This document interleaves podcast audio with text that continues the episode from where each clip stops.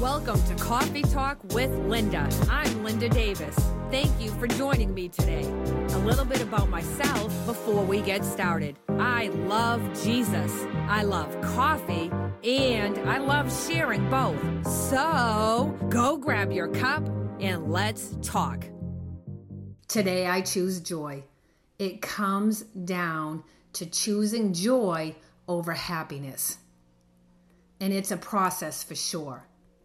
But we have to choose joy. Going back to James chapter 1, we're told to consider it all joy in various trials. Right? To consider it, consistently consider it at all times joy. Joy in trials, right? Do those two words go together? Not in our human minds, not in our human thinking, they don't. Right? It's like health and sickness. Those don't seem to go together, right? It's either one or the other. You're either healthy or you're sick, right? You're either joyful or you're in a trial in our way of thinking. That's not God's ways of thinking, right? And we know God's ways of thinking and working and doing and being are not our ways. They are so much higher than our ways, right? And we try to have him all figured out. We try to box him in even when we don't think we do, but we do. And he's going to do it how he's going to do it. And he's going to get us to a place of, will you pursue joy? Will you become anchored in me? Will you find your strength that comes from a place of joy in me? That's what the trials are about. And when we see somebody in the midst of a doozy, but yet they're anchored in peace, we know they have pursued the joy of the Lord. Might they be sad? Might they shed a few tears? Might they get frustrated? Yes, but they don't stay there because the joy of the Lord is their strength. Because for us to put joy and trial together just seems ridiculous, right? How can you be joyful in the midst of a trial? Well, we have to always understand. And hopefully, this is the third of three podcasts on joy. If you haven't listened to the previous two, go back 2 weeks and listen to those podcasts. Because one thing I hope, if nothing else, when we walk away from these three podcasts is that happiness and joy are different. There's so many things as we walk throughout our life that can cause us to feel disappointed, angry, sad, alone, discouraged, frustrated, whatever other emotions I might be missing. But that doesn't mean in the midst of that we can't have joy. We can't say, you know what? God's with me. And one day I'm going to be in the glory of the Lord. And I can even tap into a little of that in the presence of God while here on earth. We cannot forget what James tried to tell us, that these trials are actually an invitation for joy. What? These trials are actually an invitation for joy? My difficult circumstance is an invitation for joy if we let it, if we give permission for it to do the work God's trying to have it do in our hearts. If we're willing to be transformed by the difficult circumstance. If we're willing, if we yield, see, so much of it's on us and we make it about God. If only God would do this, I'd be happy. If only God did that. Why isn't God doing this? How come God's not showing up for me? Right? It's always God, God, God, when really it's us, us, us. Really. Right? He's standing there like, I'm trying to help you. You're actually tying my hands. because you won't give permission for this trial to do a work in your heart, to bring you to a place by patiently enduring, to bring you to a place of lacking nothing. You don't have that willingness to let it do its thorough work. See, it's us. We got to stop getting frustrated at God and even other people, truthfully, and understand it all comes back to us. And how are we responding to the circumstance we find ourselves in? Are we going to choose joy in that moment? That's spiritual maturity. Or are we going to choose frustration? What are we going to do? You know, I have a lot of runners in my family, and I watch them train for races and train for marathons. And I'm telling you what, it takes a minute, and it's a mind battle, and they have to be consistent, and they have to do it over and over again, and they don't start out running 25, 26 miles. They start out running a mile or two. They start out running 3 or 4 miles. They build up. Then they have a day where they do sprints. Then they might have a day where they do a long run and it exhausts them. And then they have some recovery days after that. Then they might do some low miles. Think about that comparison in our walk with the Lord in the various trials. He's training us for endurance. He's training us to go the distance. To go the distance in joy. Go the distance anchored in Him. Go the distance by pursuing Him just like they pursue the finish line. And you know what else they do? They eat the right things, especially right before the race, especially before the difficult day, actually. Now think about that in terms of walking through things, trials in the Lord. Have we prepared before the trial? Have we got anchored in the Lord before the trial? Like my husband, he's a marathon runner. He's not eating chocolate cake the night before a race. Actually, he doesn't like chocolate, so he never eats chocolate. He's not eating vanilla cake or vanilla ice cream or coffee ice cream the night before a race. He wouldn't finish. His body would not be able to handle it. No, he's going to prepare his physical body for what it needs to endure because he knows it's coming. So he's going to put pasta in, carbs. He's going to load up with carbs. And that even that day during the race, he's going to have snacks on his belt. He's going to have juice. He's going to stop at the little tables and get fed. I mean, think about this in the Lord. Have we prepared before the trial? Have we eaten of the right things, the Word of God? Have we put the right things in so on that day, we have something to pull from?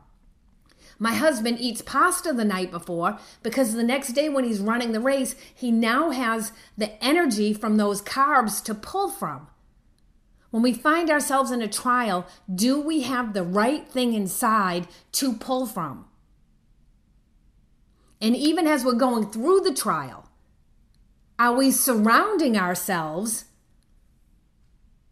with the right things? Are we surrounding ourselves with the Word of God? Are we surrounding ourselves with worship? Are we surrounding ourselves with encouraging people? Are we surrounding ourselves with truth and edifying? Are we surrounding ourselves with naysayers and negativity and frustration?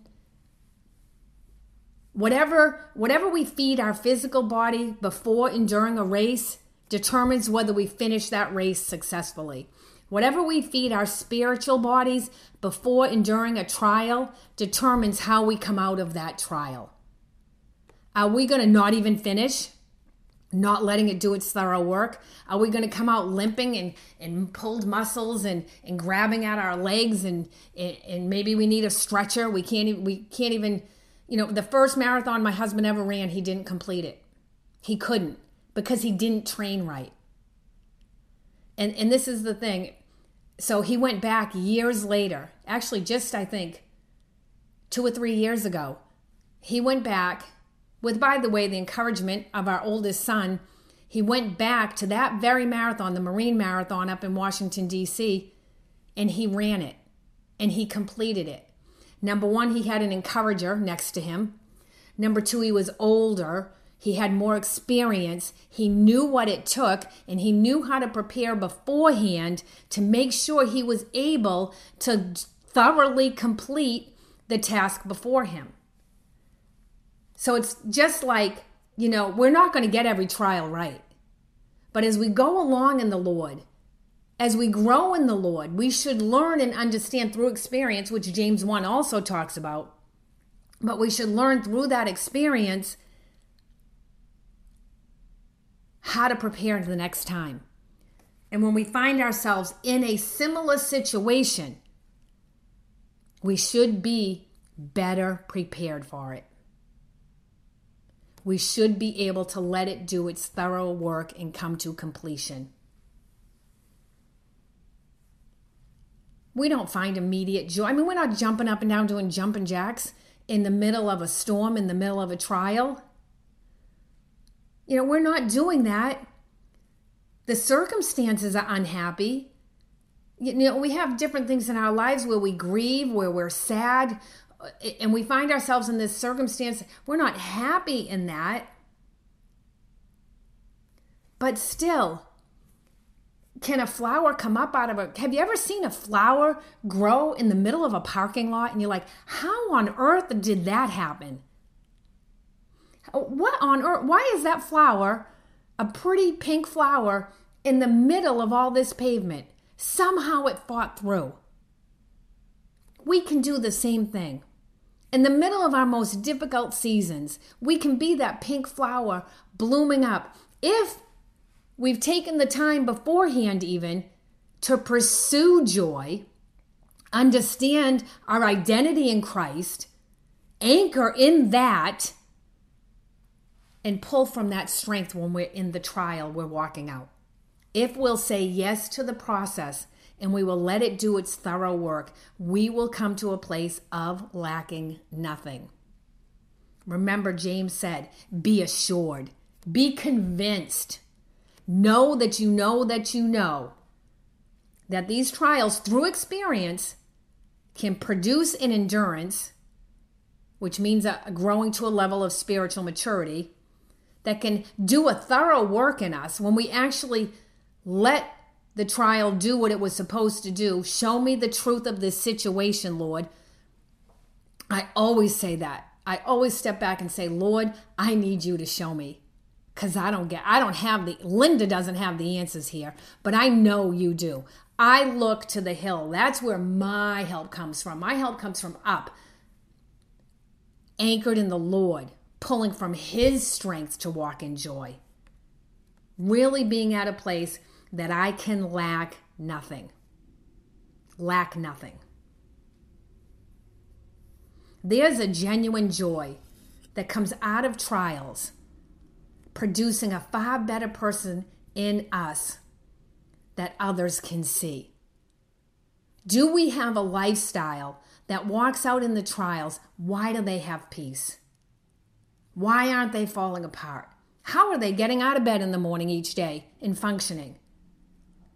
Because the joy of the Lord is my strength. That's how. That's why. I've chosen to be anchored in Christ and know that anything that came across my path is not a surprise to God. Anything. Especially the things I don't understand. And there's been a lot of those, truthfully. But it did not surprise God. He didn't cause it, but it didn't surprise him. And if I will let him, if I will give him permission, he's going to use it and turn it for my good and for his good. Because remember, he's created me and you for good works. For good works. Don't waste the trials, because you're walking through them anyway. We're all going to walk through stuff anyway. Let's not waste it, producing nothing in our hearts. coming out on the other side still in a place of lack. How discouraging is that? And I want you to ponder this. Think on this. If you find yourself running from the same trial, the same circumstance, if you wouldn't really know you're running from it, but I guess if you find yourself being confronted, let's give this as an example.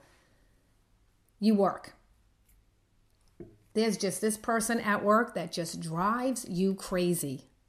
Like, why do I have to deal with this person? They are the sandpaper in your life. And if you'll let them, God's trying to use them to refine you, to smooth off the rough edges in you.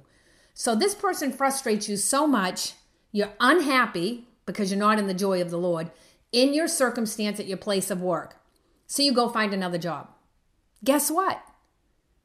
They might have different color hair.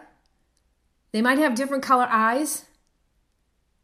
But the same traits are coming out of another person you're going to find yourself working at the new company with.